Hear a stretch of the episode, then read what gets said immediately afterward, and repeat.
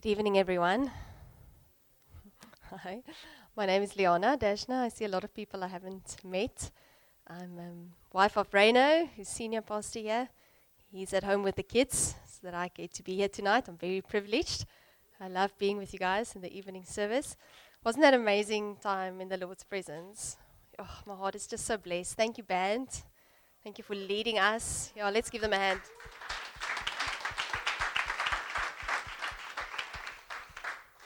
You know, when um, in the Old Testament, people couldn't really come into God's presence. They had to go to the temple, they had to bring a sacrifice, and it was very complicated, and it wasn't like it is now. How amazing that we get to come to church, we get to be in God's presence, that He is here before we are here.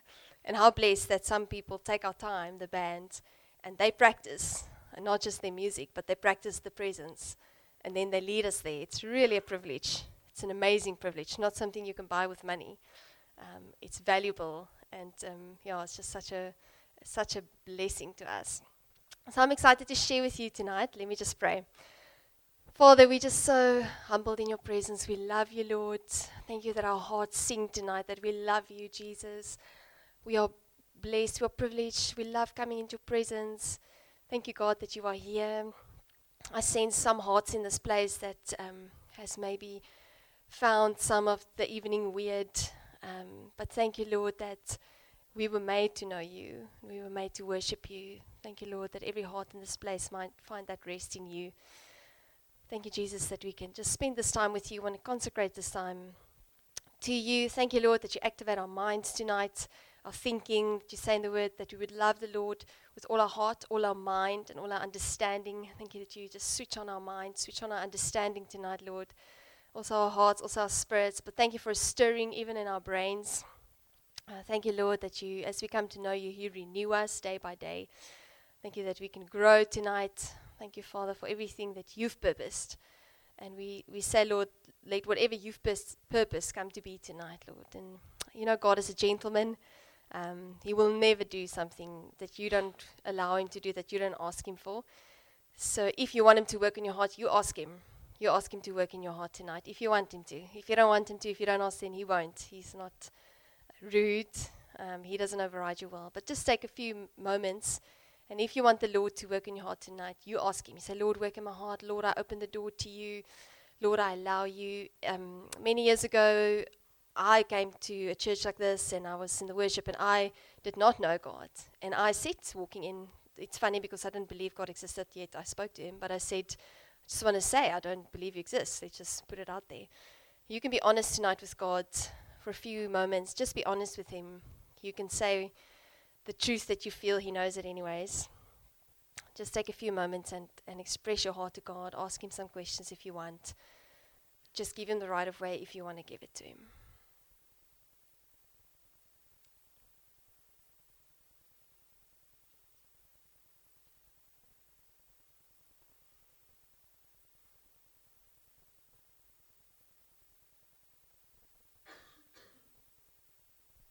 You, Lord, that when we ask, you are faithful.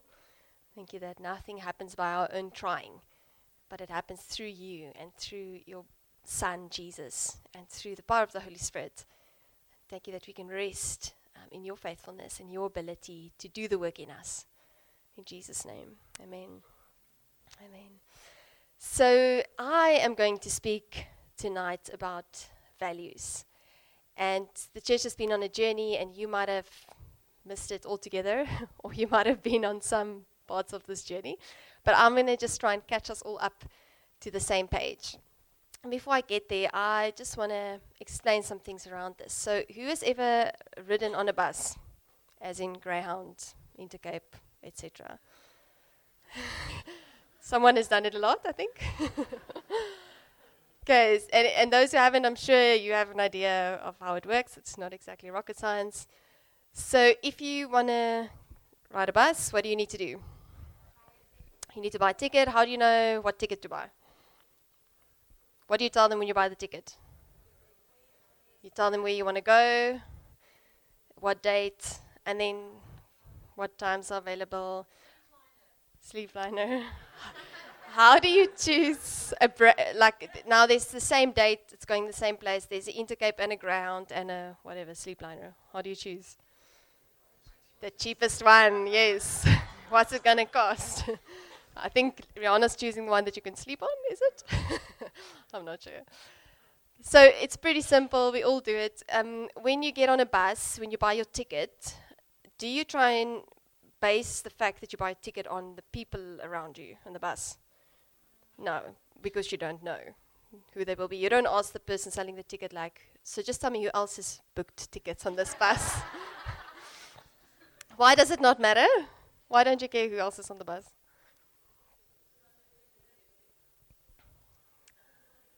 Yeah, it's about where you're going. It's not about where you're going with because the bus trip could be long, but it, it's probably not going to be months.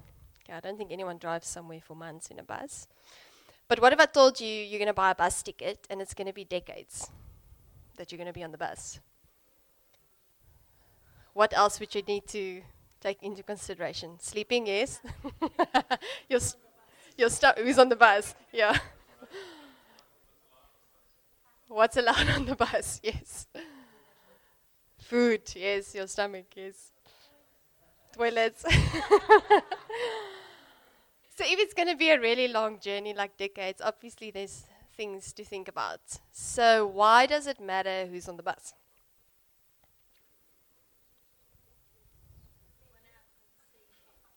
If you want to have conversations, then then there must be what like nice people or interesting. Oh, if the yeah, that's not going to work for you. if the people are socially awkward, that's not going to work. what about what? It, how would you choose people if you could choose the people on your bus? Based on what would you choose them? I'm hoping you're not going to choose them on what they look like. People that you can learn from. People who are like-minded. They mustn't be socially awkward, but they must also not talk a lot. Very high standards. you want someone you can get along with. Yeah, because it's going to be a long time. And and why does it matter? So what you are describing is behavior. You're saying what are the people on the bus going to behave like? Why does it matter how they behave? How does why does that matter to you? You want to enjoy your trip. You want. We're back to talking a lot if you want to sleep. So they must not be socially awkward, not talk too much, and definitely not talk when you want to sleep. Okay. She's really got it down to detail. What is the, the one reality is it's about your comfort. That's the one reality. Something like Marianne said you want to learn. Maybe it's about your growth. The other reality is, and this is um, a guy said this is a um, very big businessman. I'll get to his name later, and he said, and he, he started pretty much. He was part of the start of this whole coaching um, life skill kind of movement, and he said that you become like the five people that you spend the most time with. So the other reality is, whatever's happening on this bus, if you're on the bus for ten years, it doesn't matter how amazing your intentions are you'll probably become like the people on the bus. So you can show us the pictures, Jason, bus pictures. So my sermon tonight is how do we behave on the bus. So this to me is like the ideal bus. It's fun, everyone's connecting. It's not sleeping time. No. Next one. Okay, sometimes Rihanna's bus, everyone's sleeping. You can get a bus that's really asleep. Next one. You can get a bus where everyone's wearing a mask, everyone's pretending to be something, no one's showing their real self. Another one. You could get a bus where there's blood on the bus. Next one. You can get a bus where there's a lot of joy on the bus. It looks like there's some fun on that bus. You can get a bus where everything seems fine, but no one connects to each other, no one talks to each other. You can get a bus where everyone seems to be on an amazing journey. They seem to be together. There's kids and older people. Is it the last one, Jason? Okay. So there's different kinds of buses, there's different kinds of people on the bus. And tonight I'm going to talk about the journey that all of us are on and the bus that we are on. And what I'm really going to talk about is how do we behave on the bus. And that comes down to values. So, firstly, as a Christian, there's the question of whether you should get on a bus. And I'm talking about a church. Um, should you get on a bus? Should you not get on a bus? And we're going to read some scriptures, Hebrews 10 25 just to set the groundwork, not neglecting to meet together, as is the habit of some, but encouraging one another, all the more as, as you see the day drawing near. Scripture clearly um, prescribing life as a Christian uh, in relationship. We do something together, we're going some, somewhere together. We don't neglect meeting together. What is the meeting together? For us, it's a Sunday service, it's a Wednesday small group. This is where we meet together. And the Bible says, let's not neglect that. So clearly, the Bible is saying to get on the bus. Psalm 92, verse 12 to 13 The righteous will flourish like a palm tree, that will grow like a cedar of Lebanon. How, when does the righteous, righteous flourish? When they are planted in the house of the Lord. It says they will flourish in the courts of our God. God is three persons God, Jesus, Holy Spirit. They have relationship with each other. So God in himself has relationship. So we are created in the image of God. We are relational beings. We cannot fully exist as God made us otherwise. We are made for relationship. You cannot do this thing alone. You can try, some people try. Um, you can't fully accomplish what God has for you by yourself. He brings us together in a body. And that's a whole different message, but I just wanted to lay that foundation. So, biblically, you have to get on a bus. Okay, so when you need to get on a bus, if, when you decide and when you know and when you become a Christian and you join a church, how do you choose which church you join. What do you look at in terms of churches? the one I can grow from. The fruit of the church. The vision. The values. So the vision is where is this church going? The values is how are the people behaving? So obviously I'm talking about when you look at all the churches in the world, the first thing you're going to do is you're going to choose a church that believes the right things. Okay, so that's that's we're not even going outside of that pool. We're not talking about a cult or some deviation now. We're talking within the pool of where Christians, um, Christian churches believe the Bible, love the Lord, the basics. What do you look at to see what a church believes? Do you know what Shofar believes? Basically. And if you wanted to know, where would you find that? The website, yes. it is on the website. That's a very important first step. what are you looking for on the website? Do you know what it's called that every church has? We have mission and vision, but that's not you won't in the mission and the vision you won't find what we believe. Statement of beliefs. Statement of faith, yes. Jason, can you show us? So I want to show you where it is. So if you scroll all the way up, please, Jason, just so that you see. So you go to shofaronline.org, then you go to About, that like link at the top there, About. And then if you scroll down on the page, you'll get to what we believe. Then there's core values that, that can open up and close down, and then there's statement of faith. And you can read this whole thing. You can go to the website at home. You can take that away again. Thanks, Jason. I'm not going to read it now. Um, but this is what we believe. As a church, this is our statement of faith. Every church has one, so we're not even talking about other churches now. We're just talking about churches w- that believe the Bible, etc. So when you have this group, is there only one church that believes the Bible? Say, for instance, in Cape Town? No. okay, so some people might live somewhere in the country where there might only be one. Okay, but you don't. you have a lot of options. There's a lot of churches who believe the Bible. How do you know which one you should be in? Resonates with your call. Okay, so as a Christian, I'm hoping the first thing you would do is pray about it. Because God wants you, in a, He places you in a specific home, and He will tell you where it is. So that's the number one. But the number two that's very important is it's think of buying a bus ticket, except that you're going to be on this bus for decades, probably at least for a long time.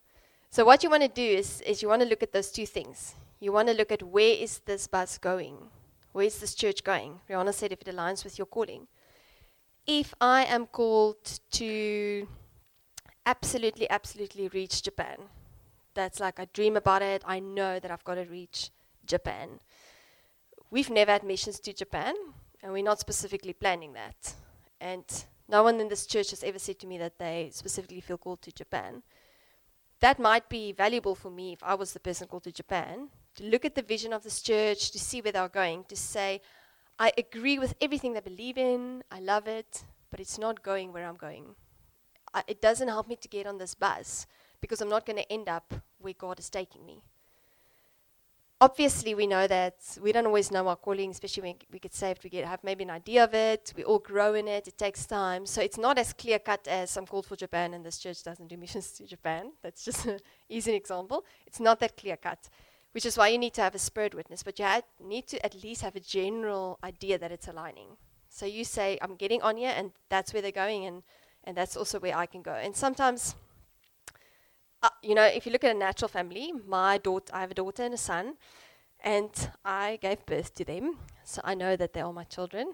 There's no doubt for me. They came out of my body. Um, and the thing is, for them, th- they came from me and Reno.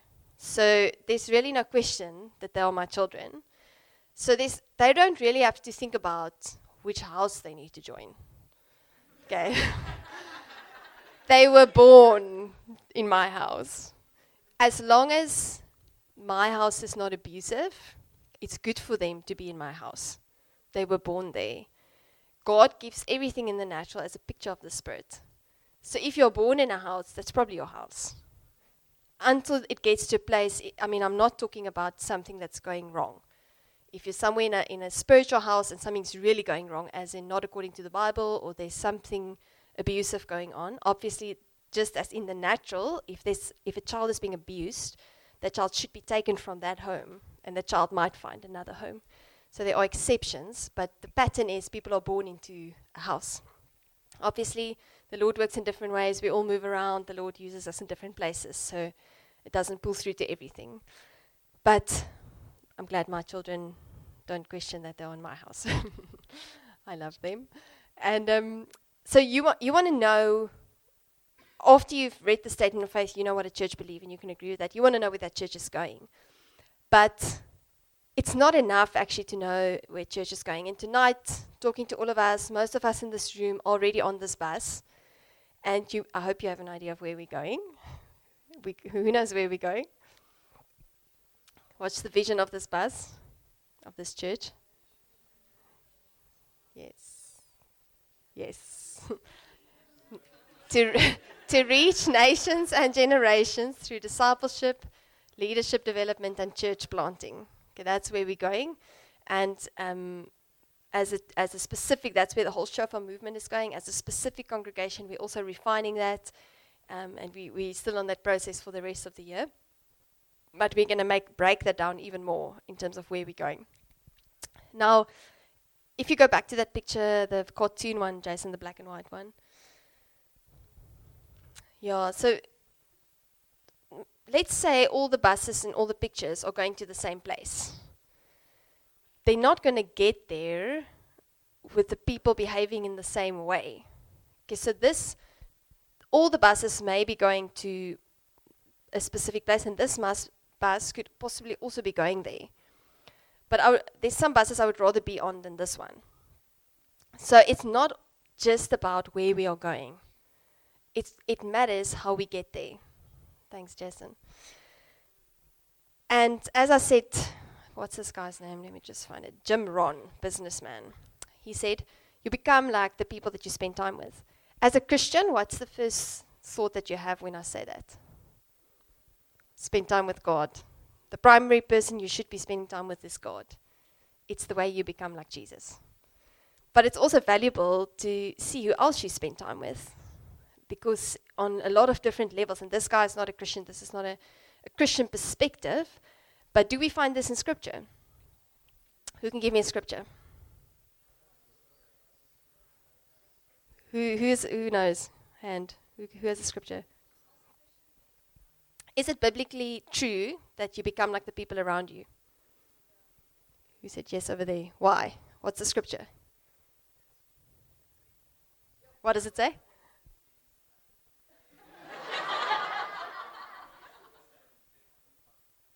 Amen. Thank you. Well done.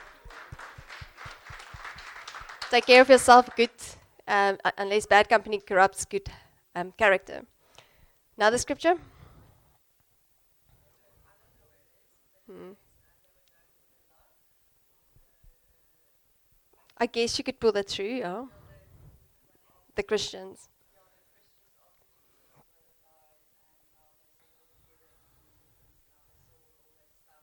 Mm. Okay, so they became like each other in that sense, and they were known for being like that. Yeah, I mean, Get it? Yes, that's the other one. Proverbs twenty-seven seventeen. Iron sharpens iron, so one person sharpens another. So biblically, you become like the people around you. Obviously, there's two kinds of relationships. Um, there's a couple in Tableview who pastored there. The guy actually preached this morning. They are over 70. So myself and Raina see them about every second week. So she mentors me. So she is one of the five people who's shaping my life. But I'm not shaping her life. It's a different kind of relationship. Um, she inputs to me. I'm not inputting to her. I'm learning from her. And as Christians, we grow to live sacrificially. So you will have people around you that you are giving into their lives, where you might be shaping them, but they, they're not necessarily shaping you. So as Christians, we understand that it's not necessarily the five people you spend the most time with, because you have differently defined relationships.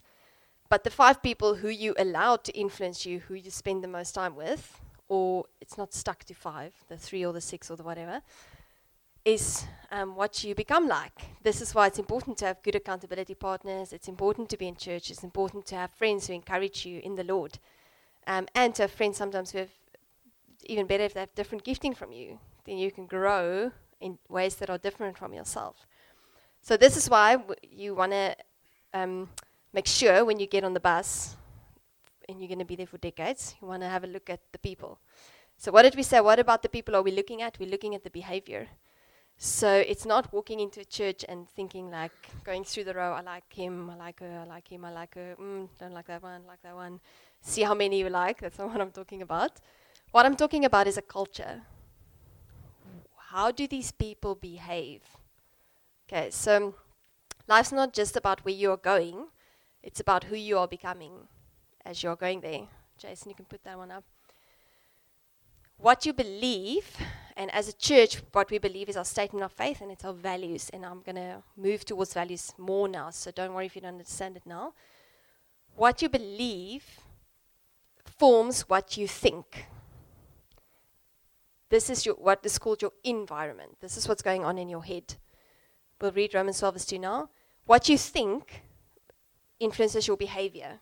So, what you believe to be true will be how you behave. If you truly believe all people are equal and valuable in God's eyes, you will greet everyone the same way. You won't gravitate towards people who are a certain group or who are like you. If your inner belief is that all people have equal value, it will show in your behavior. It will show in what you say. The same goes for every kind of belief that there is. It comes out in your behavior. And when there's a lot of behavior in one place, it becomes the environment, what we also call the culture or the atmosphere. Even in a spiritual sense, when a lot of people are worshiping, like we are worshiping tonight, we are it's a specific kind of behavior. And it comes from thinking and it comes from a belief. We believe God is God, we believe He is good, we believe He's worthy to be worshipped. When we believe that, we think about it and then we do it. It causes a certain kind of behavior. And when, when there is a lot of that behavior, then there's an atmosphere, then there's a culture. And the powerful thing is how this works backwards. So, in this room, there is a culture. And we might not, some of it will be defined, some of it will be undefined there will, because we do things together, there will be a lot of us in this room who might think the same way about something. And hopefully it's biblical and hopefully it's good, and we want to continually grow in that, and we want to even. Culture is often unaware and undefined. It happens, and, and you don't know that it happens, but it happens. And this year, a lot of what we're doing in the church is we, we want to make ourselves aware of our culture and we want to change it where we need to. We want to see what, is the ma- what are the amazing things in our culture, but what are the things in a culture? I don't mean ethnicity, I mean church culture. Okay, so when I'm with my family, that's Afrikaans, they're from an Afrikaans culture, there's specific Afrikaans cultural things that they do. But I'm not talking about an Afrikaans culture or another culture. I'm talking about the culture in this room, the Shofar Bosch culture. When we are together as people from Shofar Bosch, what do we do? How do we do it? What do we think? What do we believe? Now, the powerful thing is that when there's an occult, a culture or atmosphere or environment, and it's established like it would be in this room, it's come for us, it's a lot of it comes this way. But when a new person walks in, it works the other way around. They come into a culture, they come they walk into our environment. Hopefully, it's a good environment and it's healthy. And automatically, you, you've all done this. So um, I'm quite like, I had a friend and we used to really chat a lot and we used to chat quite loud. And we went overseas and I was on a train um, in America on the subway. And um, people on the train are completely quiet. It's really odd, like no one speaks. And so me and my friend were like talking, and people were like looking at us like, this is inappropriate. You know what I mean? I'm like, we're talking. Plus, we're talking Afrikaans, so you don't even know what we're talking about. Um, and you know what happens? The moment that you realize no one else is doing it and that they're looking at you, what do you do? You, st- you like start whispering, and then you kind of eventually get quiet. I walked into a culture and I adapted my behavior. And if, I'm, if I adapt my behavior long enough, it changes my thinking. And if I allow it, it can change my belief. And if this is healthy and this is good, and someone comes in, then this is amazing. This is uh, like in school what they talk about negative peer pressure or positive peer pressure. If this is bad, and you come in and you walk through this line, that's bad. If you in high school and you you're a Christian like I was, and all my friends are using drugs, and I get into this environment, I want to join in with what they were doing. And the moment I change my behavior, I start changing my thinking. I literally remember this happening. The Lord really protected me um, that I actually never really got into drugs. But um, I remember a few of my good friends used to use drugs quite uh, regularly. The one was a very good netball player, is a netball player. The other one was a very good athlete. And people always told me, don't use drugs because it will damage you, you know. But they used it regularly for years and they performed amazingly. And I remember how it changed my thinking to see it. My thinking changed that people are not right. People have been lying to me because I see this behavior with them and I think about it, I'm like, it's not damaging them. And if I let it go far enough, it could have changed my belief. No, actually, drugs are not bad for you. Praise the Lord, He kept me from that. But as Christians, we want to become more like Jesus. And we want to bring what is the end of the, the Lord's Prayer? Let your kingdom come on earth as it is in heaven. So we want to be changed. We want to become like Jesus. And we want the world to be changed. We want the kingdom to come on earth. So we are in the business of change. Change is life for us. Change is actually life for everyone. They don't always realize it. But we want to be intentional about change. We want to be proactive about change. So, this is the real way of change. You get what they call um, transforming behavior or behavior modification. So, it might be that someone walks into this room who's perhaps very aggressive, likes to hit other people. Now, in this room, in this service, they'll realize that no one is aggressive, no one is hitting each other. So, the time that they're in this room, they'll adapt their behavior. They'll probably not hit someone else. Now, here is kind of where the crunch comes. Behavior modification if it is if that person comes into this room and he doesn't hit anyone else, after the service he goes out, he goes to the club and he hits someone.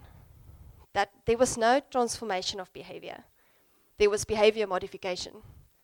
And you know, um, as a pastor, that I see this all the time when you meet people. So I, I, I really try to work on my, when, when someone goes, So what do you do? I really try and work on that answer. Um, come up with good ways to state it. But normally, when you have a conversation with people and you're just chatting, and especially if the person's swearing, when you get to um, what do you do, and you go, I'm a pastor, do you know how often people go, oh, I'm so sorry for my language?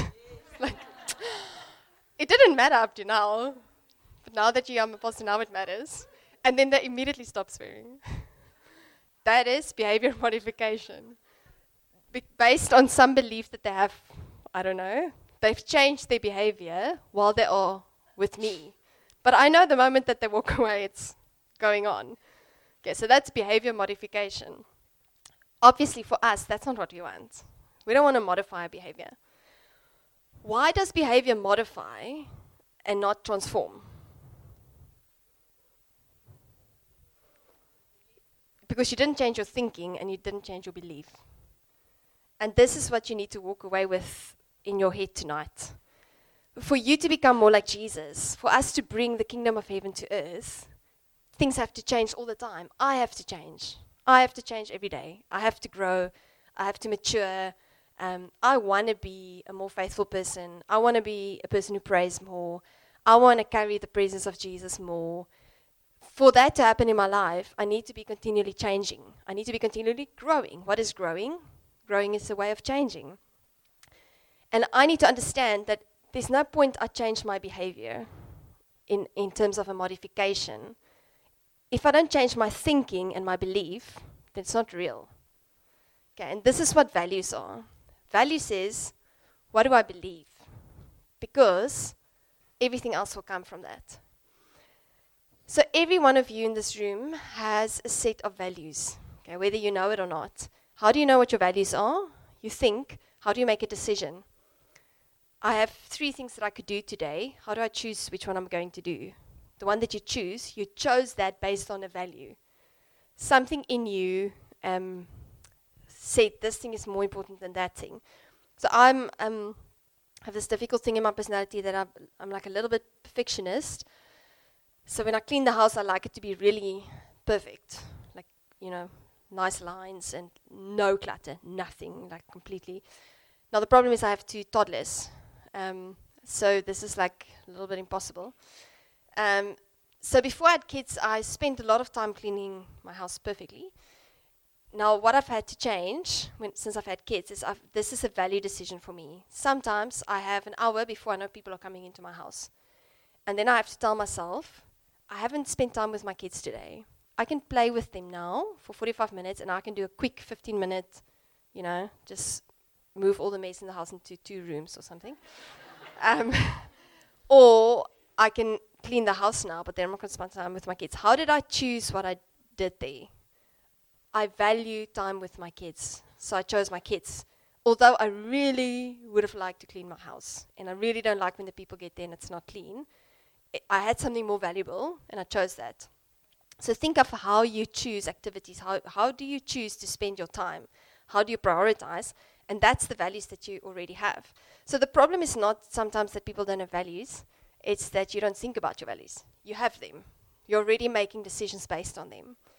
And we're going to look a bit tonight at personal values, but for the rest of this year, and we've had a big journey already, we are looking at the values of the church. And a few months ago, we spoke to, as a leadership, as district leaders and deacons, we prayed together, we spoke about this, we trusted the Lord for a way to work this out. Um, two or three times I mentioned it in front of the whole church. I said, anyone's welcome to give their input we said, let's just get together, let's trust the Lord to lead us to what are the values of this church. We had a weekend away with Kenny, and some of the leaders went on the weekend, and some of the leaders took people along, and we just workshop a whole lot of this. We came up with pages and pages full of things.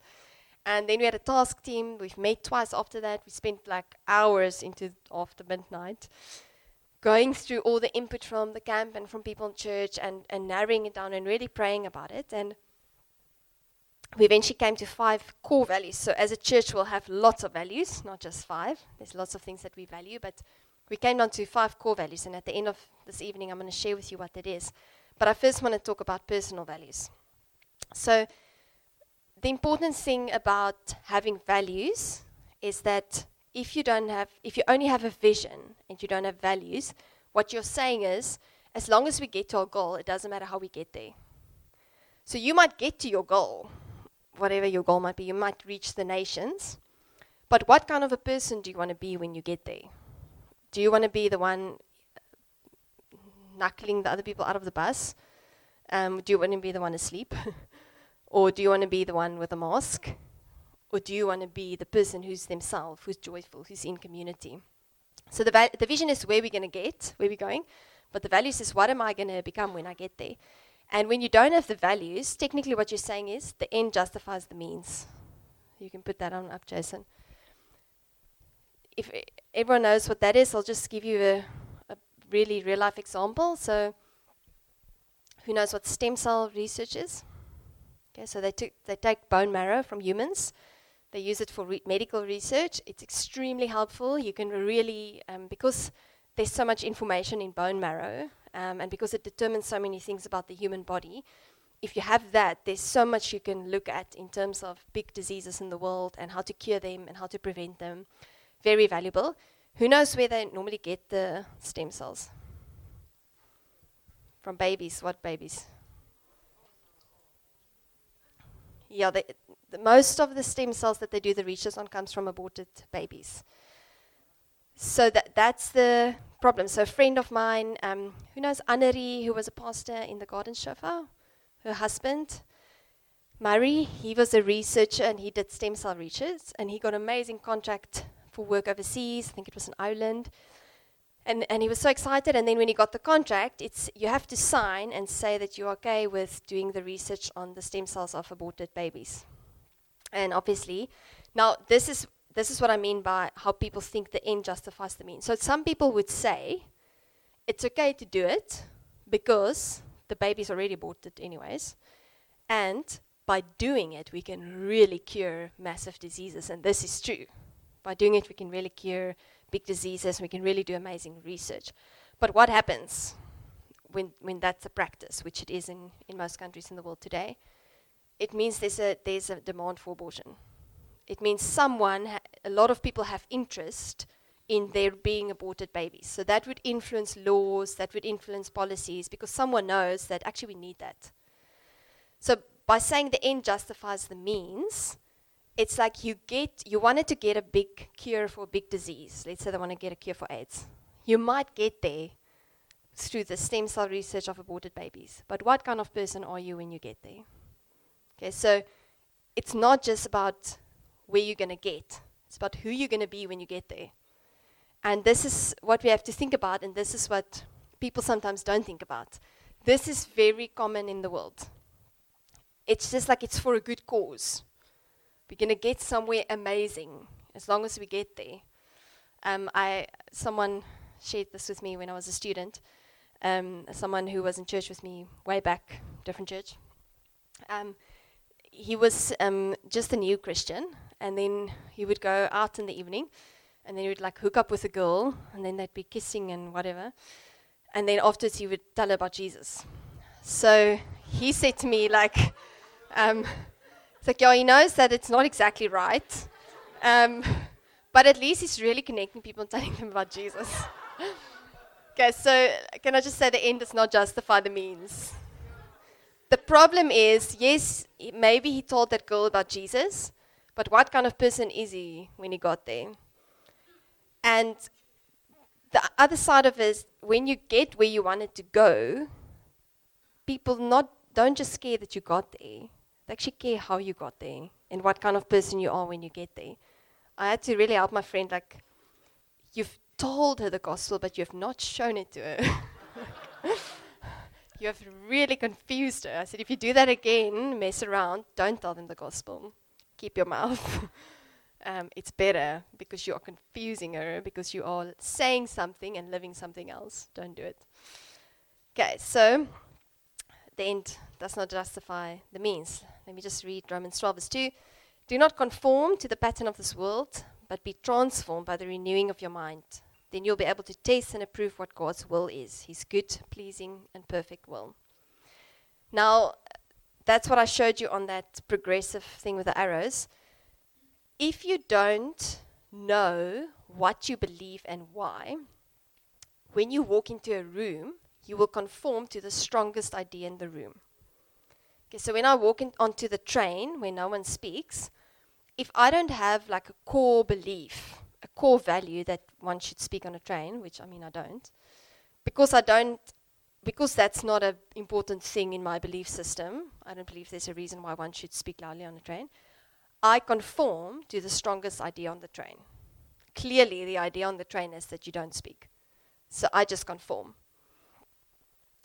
This is why it's not enough just to have values, which you all already have, but you have to think about it. You have to evaluate what your values are, and you have to also understand why you have them. You have to have a reason for them. And I've spoken a while back on the why, and this is another, this is really the how to follow up on that sermon. You need to know why you live.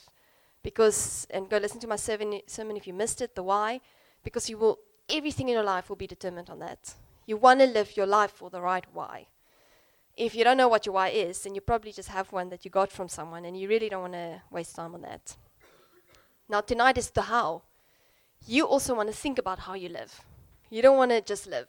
You want to spend time. It's worth taking time to understand how you live because it determines what kind of person you will become. Okay, so I'm going to put, if you put the next one up for us, Jason, I'm going to leave this up and you need to get your phone or something, but you can't go on Facebook now. Um, I want you to write something down, so get a pen and a paper if you have. If you don't have a pen and paper, then a phone will do, but switch the signal off, please. You know how it is. Like you pick up your phone to do something, and then half an hour later, you've checked every social media platform that there is, and you still don't remember what you were supposed to do. I want you to write down your three, the three values that you're currently living. Okay, so your your actual values. How, what do you value? Think about how you make decisions. Think about how you choose things for your life. Write down the three values that you're living.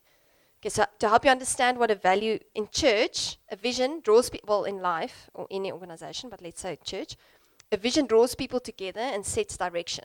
So the vision says, Where's this bus going? So it drew us together. We all believed in the same vision, so we all joined this church because we believe in where we are going. We all want to go there. But values keep people together and it maintains connection. We stay together, like she so elegantly said, because we like each other and because we we like the behavior of the other people and we it's like you look at someone else you're like oh, I would also like to behave like that. I, I would like to become like that person or I approve of the way they are behaving. Vision draws together. It's something that you do. It's a direction. It's a what. Values keeps you together. It's a to be it's a behavior, it's a how. So think of your three top values. Um, so my children, for instance, is not a behavior. I can't say my children are my value. I would say relationship with my children. That's my value. Because relationship is a behavior. It's something I can do. So write think of your three values that you're currently living and just write them down.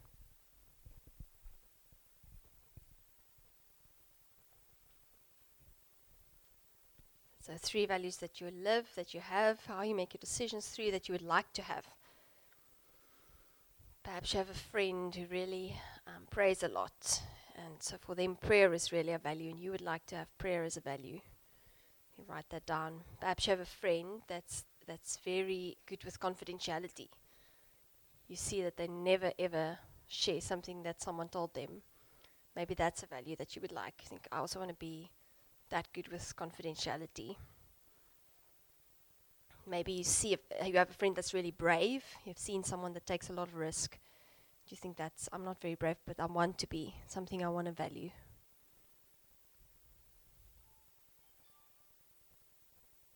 Obviously, you in reality you'll have lots of values, like hundreds. But it's good to, to list the top ones, what you call the core values so that you're aware of them, to think through them. And then God leads you sometimes to change them in different seasons as you need to grow in different things. I'm going to give you one more minute. Okay, I'm going to share with you, and I'm closing off with this tonight, um, the values that we got to for our church. Obviously, we will in time have more, but this is the five core values God showed us for now that we're going to start with.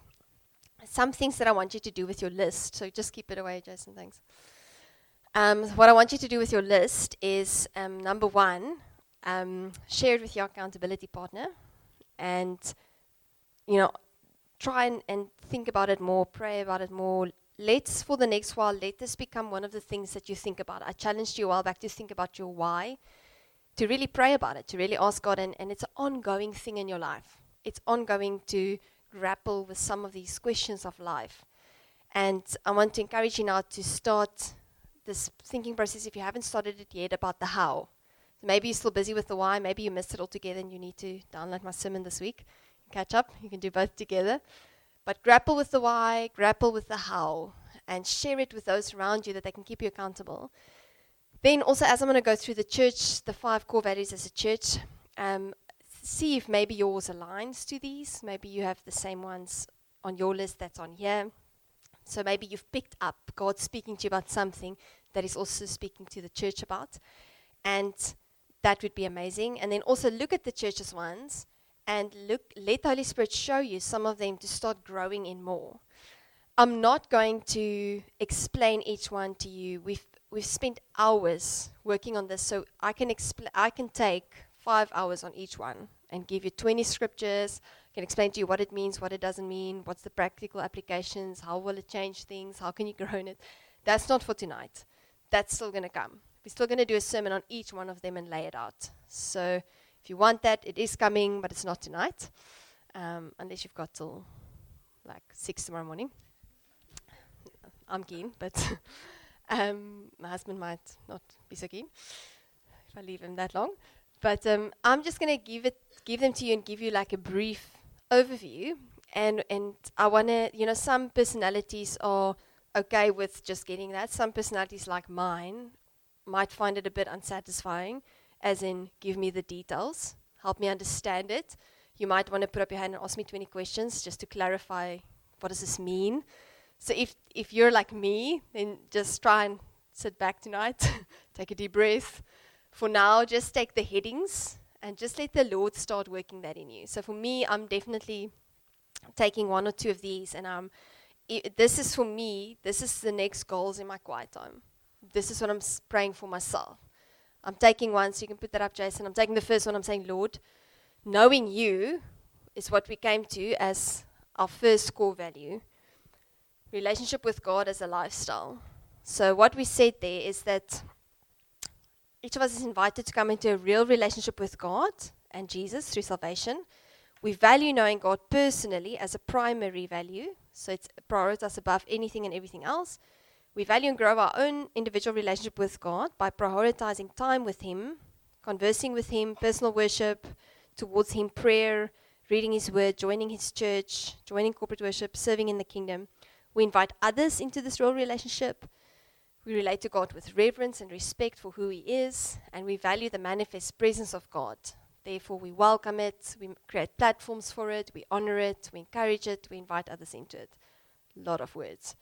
But what I'm saying is, and we will still give you all the details in the time to come, but number one, as a church, we believe in knowing God personally, coming into that relationship with Him and keeping that relationship with Him every minute of every day. So, instance, for me, in the next while, this is one of my goals in my quiet time is is relationship with God a lifestyle for me? Am I knowing God in every second of every day that I'm doing? Am I keeping up the conversation with Him? Am I talking to him about my decisions, etc. Number two, living with fire, led by the Holy Spirit in the supernatural. I'm just going to read to you. We believe God moves supernaturally. We value the supernatural ways of God. We desire it. We make room for it. We welcome it. We honor it. We invite others into godly supernatural encounters. We believe the Holy Spirit moves through us. So this one is, is two ways. Living with fire, it's like I'm living with fire. Here's the fire and I'm living with it. I'm in this church, I'm living with the fire. Then it's also, I'm living with the fire. I live with fire. It comes from me, but I also live with the fire. I live with the other little fires. okay, so th- through me and around me. So this is all about the supernatural. We believe that God moves supernaturally. It, we prioritize it. it. It's important. We say specifically there, led by the Holy Spirit in the supernatural. Not everything that's supernatural is God. That's why we led by the Holy Spirit in the supernatural. The third one, being together. Relationships with each other in honor and love. So, some of the things I've said tonight God created us, He's, he's a relational being, He created us to be relational. Uh, we value that God made us relational, therefore, we seek relationship with each other in this community. We value and respect that different relationships have different levels of intimacy. So, you, you have, we all have relationship, but not every relationship has the same depth. Um, we recognize that each individual has value. We treat, treat people with respect and honor. Our, our relationships are centered around Jesus as the King. So our, the part of our relationships is encouraging each other towards godliness. We love sacrificially. We support people through tough times, and we forgive when people make mistakes. Uh, we recognize that community is not something I come to get; it's something I come to give. And in the giving, you will receive it. Um, but it's not a commodity that I can come and claim. It doesn't work like that. And we believe in order to, to be together, we need to come together. So we value Sunday services, we value small groups, we value social time together, etc. So being together. The fourth one is cultivating awareness. So there was a big discussion among some of us, and the word was actually awareness. So awareness, awareness, whichever one you like. I, cho- I choose awareness.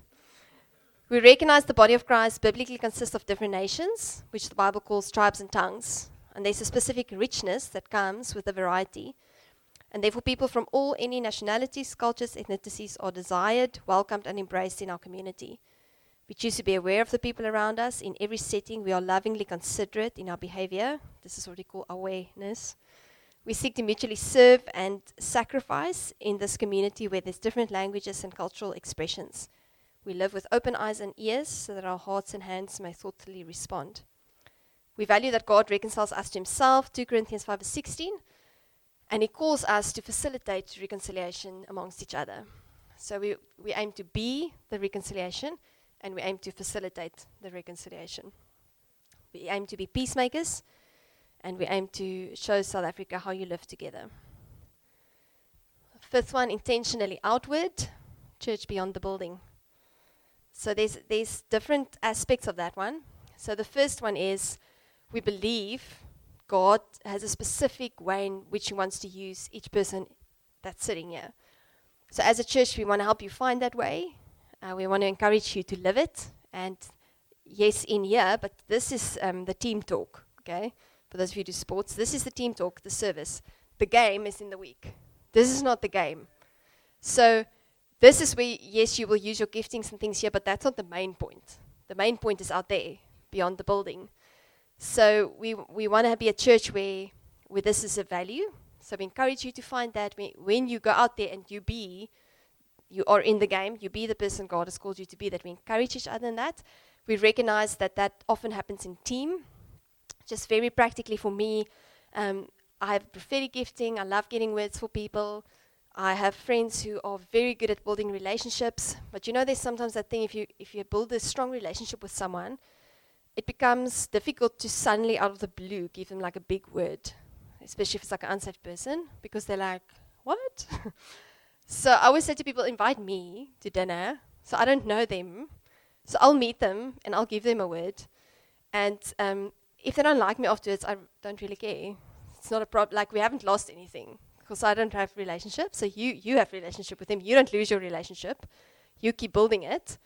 Th- but this is my gift. Invite me and I'll bring my gift. And I've loved how that's worked um, to partner. So that's just how I found it with me. So part of this church beyond the building is we recognize God uses us together with specific giftings. And then the third one, um, we value God's calling in our church community and we seek our specific moral duties. So that comes down on in the Bible, there is a million things that the church should do in the world. Okay, Shofar Rondebosch cannot do all of them.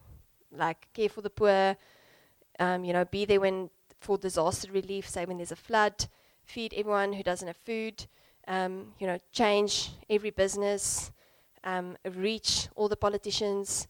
Um, you know, there's like really like a million things like that. And as Shofar Rondebosch, God does not require all us to tick all million. But as a church, we are committed to know from Him which ones we should. That's what we call our moral duties, and those ones we do. That's where we do church beyond the building. So, kind of those different levels. So, just something amazing. So, how do you guys feel about this? Amazing, right? And how many of you had, had written something down that somehow fits in here? Yeah, quite a few. That's amazing. So we did this, and, and really the Lord led us, and we went through a lot of lots of different people, lots of different giftings. We had some wonderful arguments for long times between strong personalities of different giftings, and it, I loved it. This is how we get to, you know, really what God has for us. Um, all in love, of course. But then after we've done all this, I just wrote up everything, and this is what I found. So if you can put up the Great Commission and the Great Commandment, two of the pivotal things in the Bible for the Christian life. The great um, commandment, teacher, which is the greatest commandment in the law? Jesus replied, Love the Lord your God with all your heart, all your soul, all your mind. This is the first and greatest commandment. The second is like it love your neighbor as yourself. All the law and the prophets hang on these two commandments. Okay, so Jesus said, New Testament, these two, this is the two commandments. Then he gave us the Great Commission, Matthew 28. He said to them, All authority in heaven and earth has been given to me. What is it, what do, what do you do with authority? Yeah, it's it, authority is is the right to use power. Okay, so authority has a lot to do with miracles. It has a lot to do with um, deliverance. It has a lot to do with gaining ground. Therefore, go and make disciples of all nations. It has a lot to do with salvation. Baptizing them in the name of the Father, the Son, and the Holy Spirit, and teaching them to obey everything I've commanded you. And surely I'm with you always to the end of the age. So I we have a lot of scriptures with each value, really like about 20 or more, which will still get around to everyone. But um, just looking at the Great Commandment and the Great Commission, and this I did afterwards. This is coincidental, but not really. But if you chose the next one, it all lines up. I feel our five core values encompass the Great Commandment and the Great Commission. So the first one, knowing God, love the Lord your God with all your heart, all your soul, with all your mind. Okay? Being together, if you just skip one there, love your neighbor as yourself. Also, these two, or both, both of these, are loving your neighbor as yourself. Then, the Great Commission, if you look at living with fire, all authority in heaven and earth has been given to me. Move in authority in the supernatural. And then, therefore, go and make disciples, teaching, etc., intentionally outward. So, this was amazing to me, just the stamp of approval from the Holy Spirit on the work that we've done. And then obviously as the Shofar movement, the Shofar movement also has core values. Before you put them up, who knows what they are? Power of belief, passion for Jesus, people, people to serve. Yeah. There's two more. Purpose to pursue, places to impact. Okay, so if you put out the last one, I just realized that our core values align exactly to the Shofar core values, which is also amazing. Knowing God, passion for Jesus, living with fire, power of belief, being together, and cultivating awareness is people to serve. Intentionally outward is both purpose to pursue and places to impact. Cool. So I'm going to pray for us. God, thank you that you're faithful. Thank you that um, yeah, you that your spirit speaks, and we can celebrate that. Thank you as a church, Lord, that you're really doing a defining work amongst us and that you're taking us to the next level that you want to take us, Lord. Thank you that tonight we can respond to you. Now, I want to invite you just to respond by putting up your hand. If you want to respond to God and say, Make me into a person who lives this. If I've sat down and really looked at them, if you really think about living it, it's completely overwhelming and impossible. And it's awesome because we want to move by the grace of God. And tonight, Lord, each one of us responding to you is saying, Lord, make me into a person, make me into this person. This is who I want to become. I want to be like you, Jesus. And I want to live these things. I want to know God. I want to live with fire. I want to be together. I want to cultivate awareness. And I want to be intentionally outward. Such a tall order. Um, so many things, but by your grace, Jesus. So if you just want to lift up both your hands, I'm just going to ask Jesus Give us the grace, Lord, to walk these values. We just repent, Lord, any of us in, in ways which we perhaps have not, and even been convicted tonight where we have not honored someone, where we've not endeavored really to know you in everything, where we've not been intentionally outward, where we've perhaps not cultivated awareness. Yeah, Jesus, we repent of that. If you think of something specific, you repent to Jesus. But we ask for the grace. I just believe God is giving us a grace. It's like He's raining it from heaven tonight. We've had lots of words about fire coming down onto our heads. And um, there's an empowerment of the Holy Spirit for the work that God calls us to do. And, and you can choose to receive that. Thank you that we receive tonight, Lord. We receive your grace, receive your empowerment, your fire. We want to receive it from heaven for this journey. Thank you that you have put us together, Lord. I just love everyone on this bus. Thank you that in different ways you've gotten us into this bus. Some of us very um, knowingly, some of us kind of fell onto the bus, some of us was dragged on by someone else. But Lord, in your, in your wisdom, you've put us all on this bus. And I'm grateful, Lord. Thank you for amazing people that I get to spend this journey with. Thank you, Lord, that we can shape each other, become like each other, make us people that we want to become like each other. Thank you, Lord, that you can do that in our hearts. Yeah, and thank you, Lord, for so many um, empty seats, that there's so many that you yet want to bring in, and that you want to take them back down that line. When they come into that culture and into the atmosphere, that it would change behavior, it would change thinking, and it would change belief. Father, and that we would be more like Jesus that we would become more who we were always meant to be. That each person would become who you've created them to be, not whose situations in the world have shaped them, not with hurts and pains and wounds, but free and whole, not carbon copies of each other, but in true identities that you've purposed, that you've created for each person before the foundation of the world.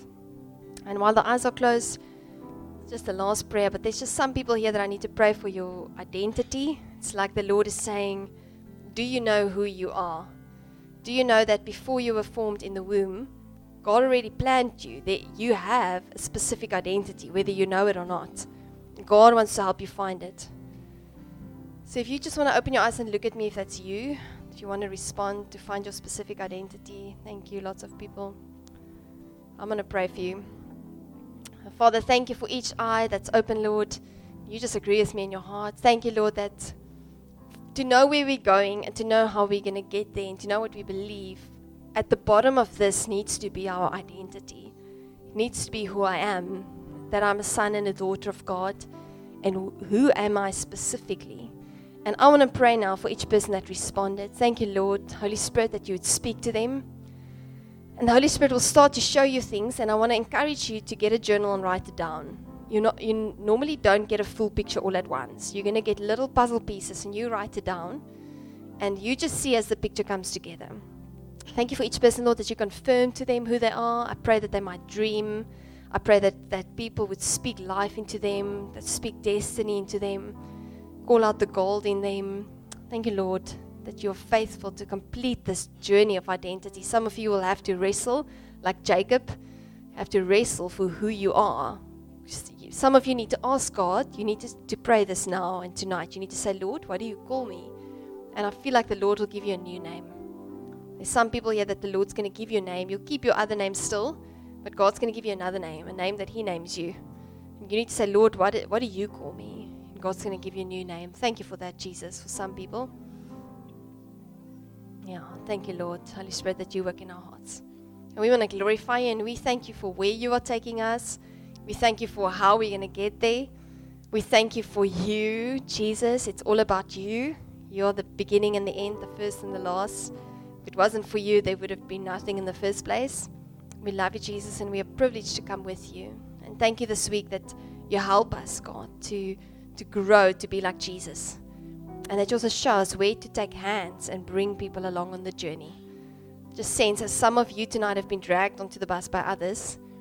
There's also some of us here tonight, there's people God wants you to drag onto the bus. Just from a place of, of um, despair and hopelessness. If you see people who are despairing and who are hopeless, Just sense that's a specific word for this time. Bring them, bring them onto the bus. God wants to give hope, He wants to deliver from despair.